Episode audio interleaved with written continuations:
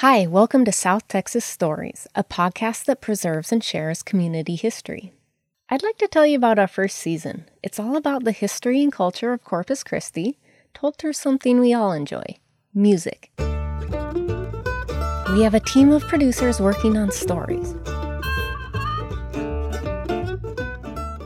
For this, it's more of a bottom up history. When you think of Corpus Christi music, you think of Selena, and you don't think of the local DJs who, even though they may be renowned, eventually will be lost to history because their voice isn't recorded. And it's also a bit of family history.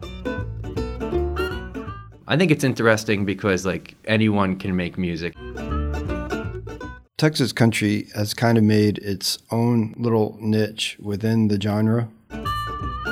Corpus Christi is a rich cultural city. There's a noticeable independent music scene in Corpus. Bringing people together to do music is also a really special thing.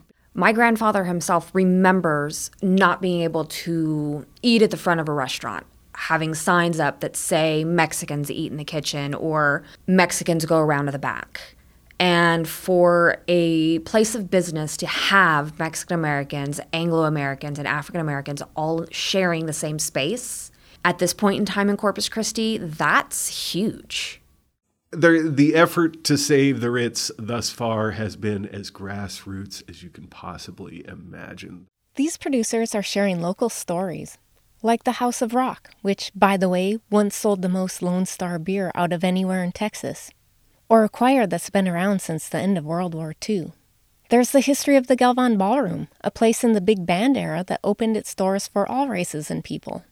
There are episodes about DJs and musicians, people making independent music, and country music. Then there's the story about the fight to save the once magnificent Ritz Theater. If you're interested in hearing more, subscribe today. Thanks to the Joy Drops for the music. Also thanks to Texas A&M University Corpus Christi. I'm Jen Brown and this is South Texas Stories. This is South Texas Stories. This is South Texas Stories.